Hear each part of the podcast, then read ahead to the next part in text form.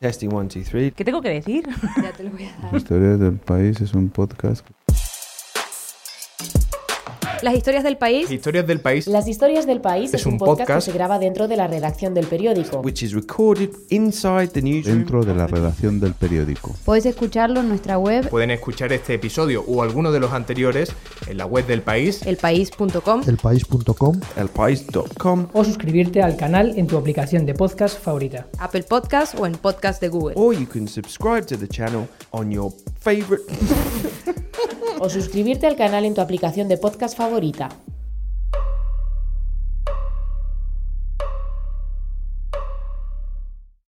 José, a mí me sorprende de verdad. El, eh, pero exactamente qué es lo que te sorprende. Pues que ustedes no sepan que son los culpables de todas las desgracias latinoamericanas. Ah, bueno.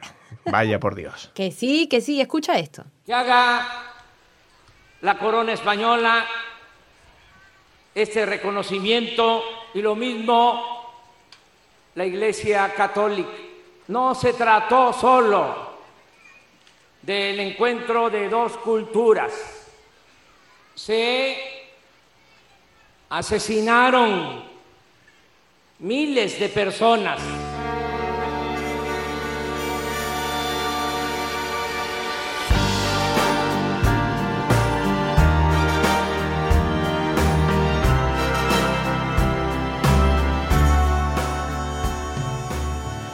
Bueno, ese que escuchaban es Andrés Manuel López Obrador, mejor conocido como AMLO, el presidente de México. Y lo que viene a revivir su reclamo La llamada conquista se hizo con la espada y con la cruz.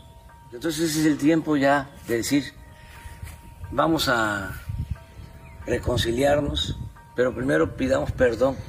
Yo lo voy a hacer también porque es esa idea un poco politizada de que el imperio español es responsable por el maltrato y el asesinato de millones de indígenas latinoamericanos. Entonces, él, el presidente de México, exige al rey de España y al Papa que se disculpen por la conquista, un hecho histórico de hace unos 500 años. Y no veas la que se montó en España.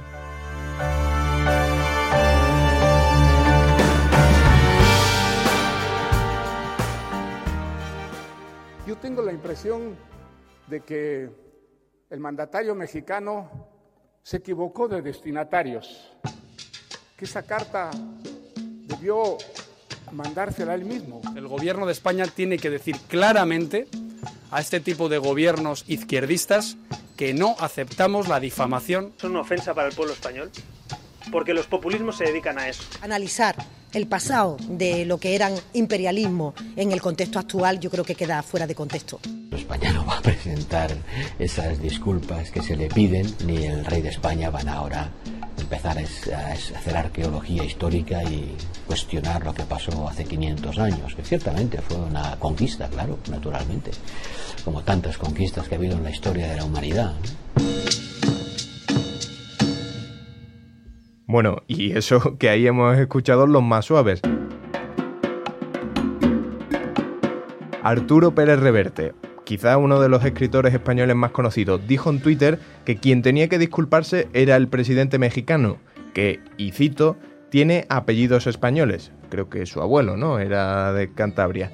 Bueno, lo que dijo exactamente fue esto. Si este individuo se cree de verdad lo que dice, es un imbécil. Si no se lo cree, es un sinvergüenza. Y el diputado del Partido Popular, Rafael Hernando, que dijo que había que recordarle a AMLO que las tribus mexicanas asesinaban con crueldad y que la conquista casi que fue una salvación para un grupo de indígenas esclavizados por sus propios compatriotas. Una cosa que llamó la atención es que aparentemente el gobierno español no tenía ni idea de que iban a mandar esa carta. El gobierno dijo que la carta la habían recibido el 1 de marzo. Pese a ello, no habían informado y solamente reaccionaron cuando se divulgó la información eh, por parte de México. Bueno, otra vez colando aquí declaraciones sin presentación, José. Esta es Lucía Avellán. Eso. Corresponsal diplomática del país, es decir, la persona encargada de cubrir las relaciones exteriores de España.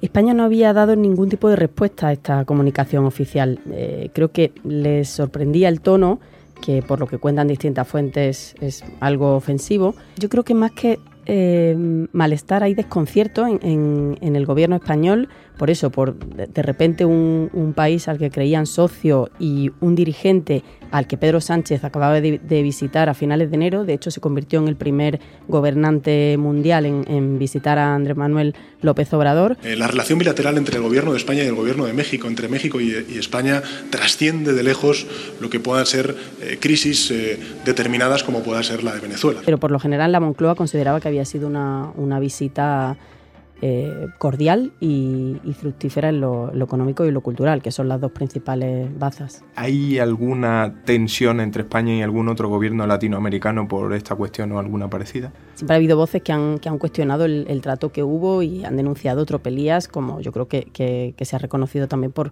por parte de los historiadores pero el hecho de pedir una disculpa pública 500 años después con unos cánones muy diferentes en, las relaciones entre países a los que existían en aquel momento, pues quizás resulta algo extemporáneo y nadie, aparte de Venezuela, lo había planteado por boca de su, de su jefe de Estado o, gobernante de, de, una manera tan, tan evidente.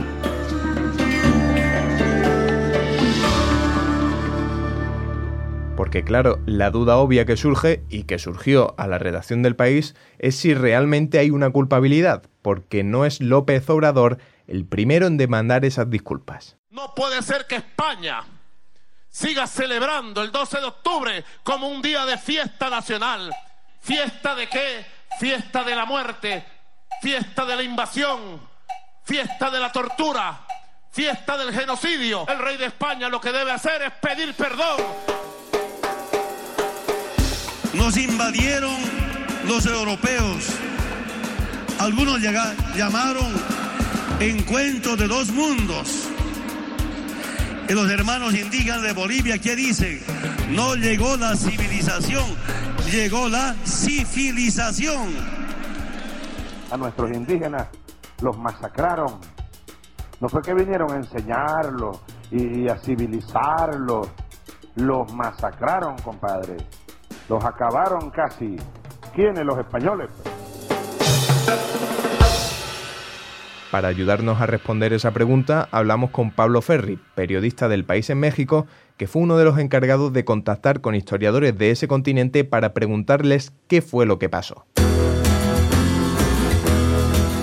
Cuando llega Cortés y su expedición, apoyados por, por, el pueblo de Tlaxcalteca y, y otros pueblos indígenas enfrentados con los mexicas, aquí a México Tenochtitlan, Cortés se encuentra con Moctezuma, o Motecuzoma, como le, como le llaman algunos historiadores, que es el rey de los mexicas actual. Eh, Motecuzoma muere en condiciones poco claras y, el último eh, que sigue guerreando a, la coalición de españoles y pueblos de Mesoamérica enfrentados con los mexicas es Cuauhtémoc. Cuando Cuauhtémoc muere se acaba, digamos, eh, el, reinado de los mexicas españoles imponen su, su, régimen apoyado por otros pueblos vecinos a los, a los aztecas que estaban enemistados con ellos desde hacía muchos años. Y cuando en los 40 del siglo pasado se encuentran, no se supone que se encuentran sus huesos, este, ayuda a, darle brillo a la idea de que la nación mexica eh, es, la gran nación que antecede al México moderno. Eh, el PRI, que era el partido de gobierno, planteaba un modelo educativo en el que el mexicano era descendiente directo del mexica, de la azteca, Claro, luego esto se descubrió que es falso. Los huesos de Cuauhtémoc no eran tales y lo pasaron 30 años y ya López Obrador estaba perfectamente eh, crecido, ya había estudiado lo que tenía que estudiar. La misma, los mismos textos educativos eh, que se enseñaban en las escuelas modelan una idea de lo que es el Estado mexicano que permite finalmente que lleguemos al momento de la carta, Martín Ríos, por ejemplo, que es, investigador del Instituto de Investigaciones Históricas de la, Universidad Nacional Autónoma de México, decía la forma en que lo expresó el presidente reflejo de una educación muy tradicional, empujada por el Estado después de la Revolución, que tiene un marcado peso indigenista. Es una deformación de la realidad histórica, una manipulación y un uso político de la historia.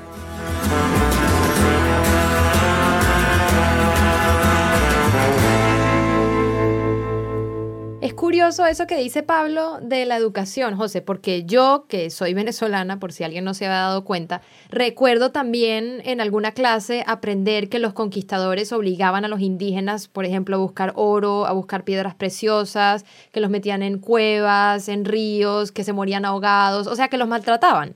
Y además también me acuerdo de ver documentales en la tele que reafirmaban esa versión. Se decía que el hombre blanco venía dispuesto a apoderarse de todo. Capturaban aldeas enteras y las obligaban a buscar oro y piedras preciosas donde estuvieran. Que escogían a los indígenas más corpulentos y los subían a sus barcos para enviar los esclavos a través del mar. Que les forzaban a... Sigue habiendo voces, aunque quizás no sea lo más correcto llamarlos historiadores que cuestionan asuntos como el holocausto, ¿no? O que le ponen en solfa, ¿no? Que es algo asumido, yo creo que por todo el mundo, ¿no?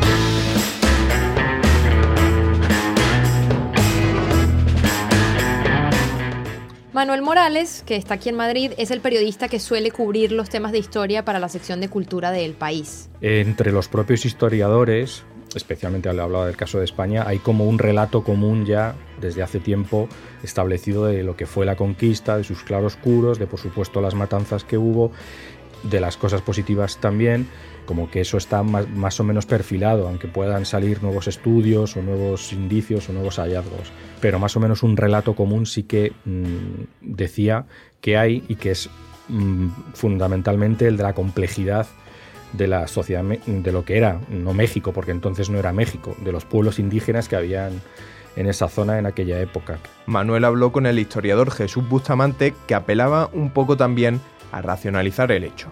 La expansión europea es un fenómeno que comienza en el siglo XV o XVI, si lo queremos ver así, y que cambia el mundo. A partir de entonces los, los distintos espacios se ponen en comunicación y unos se devoran a otros, igual que antes se hacía, pero dentro de los distintos espacios. ¿O qué? ¿Le pedimos ahora a los romanos que cuentas de por la ocupación romana? Luego ayer entrevistaba a Salmerón, y Salmerón es el, es el director del Instituto Nacional de Estudios sobre la Revolución, él defendía que, esta idea que de, López Obrador viene de largo y, insistía en algo que a mí me parece importante. El presidente López Obrador no está pidiendo una disculpa a la nación mexicana, inexistente en el siglo XVI. Está pidiendo una disculpa a los pueblos originarios, a los cuales también el Estado mexicano tiene que pedirles disculpas, porque el Estado mexicano cometió atrocidades tan grandes o mayores en el siglo XIX, sobre todo, como las que cometieron los llamados españoles, en el siglo XVI. Entonces también el Estado mexicano tiene que pedir disculpas y también vamos en ese camino.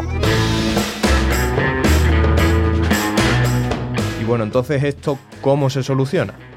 Es, como es un terreno muy pantanoso, como yo creo que tiene que ver con que López Obrador está moviendo aguas turbias eh, de fuera para tratar de buscar apoyos internos, quizás España no fuera lo más prudente del mundo si, si picara el anzuelo, creo yo y si se hace, tiene que hacerse bien. Yo, yo creo que uno de los problemas que tenemos en España es que no tenemos un discurso histórico propio. Es decir, yo creo que el gobierno, este o el que venga, mejor dicho, este debería de reflexionar que debe de tener argumentos para responder.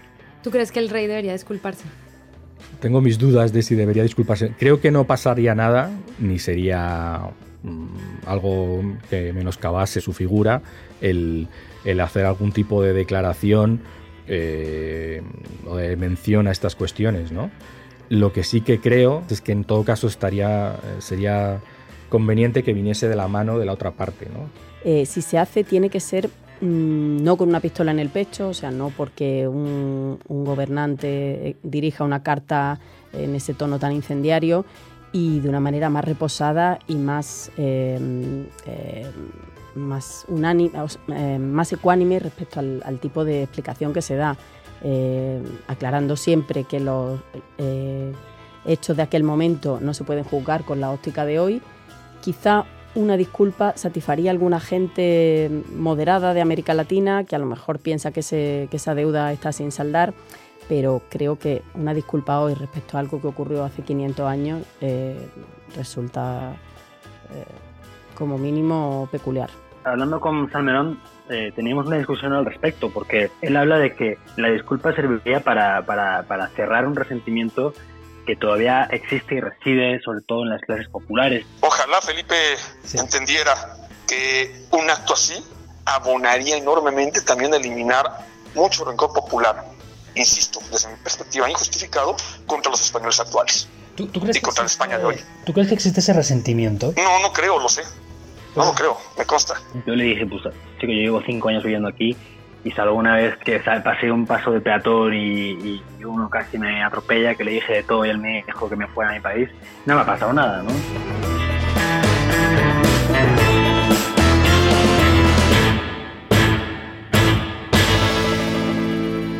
Eh, bueno, ¿y tú, José? ¿Crees que debería disculparse el rey y, bueno, el papa también por la conquista? Uf, yo, yo creo, yo lo que verdaderamente creo es que no deberíamos entrar en eso, no vayamos a provocar tú y yo aquí una crisis diplomática. vale, pues no nos metemos. Este podcast es una producción de El País, se graba dentro de la redacción y es presentado por José Juan Morales y Verónica Figueroa. Se pueden suscribir a través de sus móviles o celulares en cualquier aplicación de podcast. Gracias por escuchar. Adiós.